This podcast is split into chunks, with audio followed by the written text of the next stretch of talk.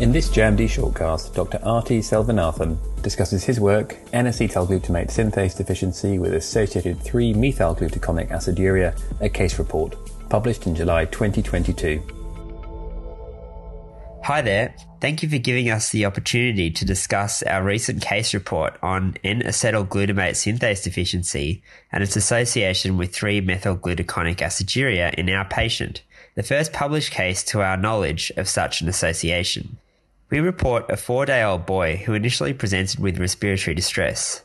Over the preceding 36 hours, he had a gradual clinical deterioration, initially with poor feeding, and then progressive lethargy, and had not woken for feeds in the 12 hours prior to presentation.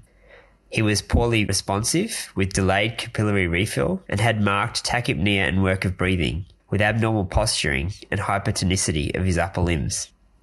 The initial blood gas showed a metabolic acidosis with failure of respiratory compensation. The baby was intubated and ventilated and transferred to the nearest tertiary pediatric centre, where the serum ammonia level was noted to be markedly elevated at 1,712 micromoles per litre.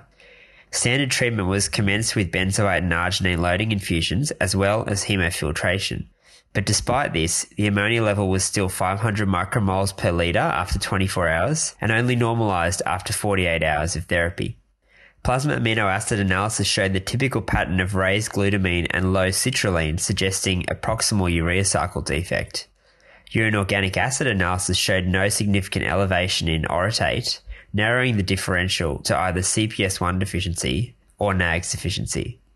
Interestingly, in the urine there was also 3-methylglutaconic aciduria, five times the upper limit of normal, as well as the presence of increased Krebs cycle intermediates. Serum lactate and alanine were also elevated, and in combination, this biochemistry was consistent with secondary mitochondrial dysfunction. The 3-methylglutaconic aciduria improved, along with the other biochemistry, once treatment had been instituted. Next generation sequencing identified biallelic pathogenic variants in NAGS, consistent with the diagnosis of NAGS deficiency. Previously, 3-methylglutaconic aciduria has been identified in multiple cases of CPS1 deficiency, but not, to our knowledge, in any reported cases of NAGS deficiency.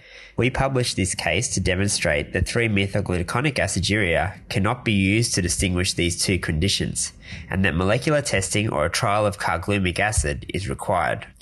There are now many conditions that are known to cause 3-methylglutaconic aciduria, including numerous small molecule disorders. In the majority of these, the underlying pathophysiology is non-specific secondary mitochondrial dysfunction. Altered mitochondrial metabolism results in increased NADH in the inner mitochondrial space. This in turn inhibits the Krebs cycle and causes accumulation of acetyl-CoA. The three terminal enzymes of leucine catabolism all catalyze reversible reactions, and so this acetyl-CoA is able to be converted to 3-methylglutaconic acid and subsequently is excreted in the urine. When viewed in its entirety, the biochemical findings in our patient point towards this same mechanism, where the 3-methylglutaconic aciduria is a secondary finding due to altered mitochondrial metabolism. This biomarker may be an indicator of more severe metabolic decompensation. However, this needs to be studied further in other patients with NAGS deficiency to determine whether this is the case or not. If you'd like to read our research, please visit the JMD Reports webpage or click on the link in the podcast description. Thank you for listening.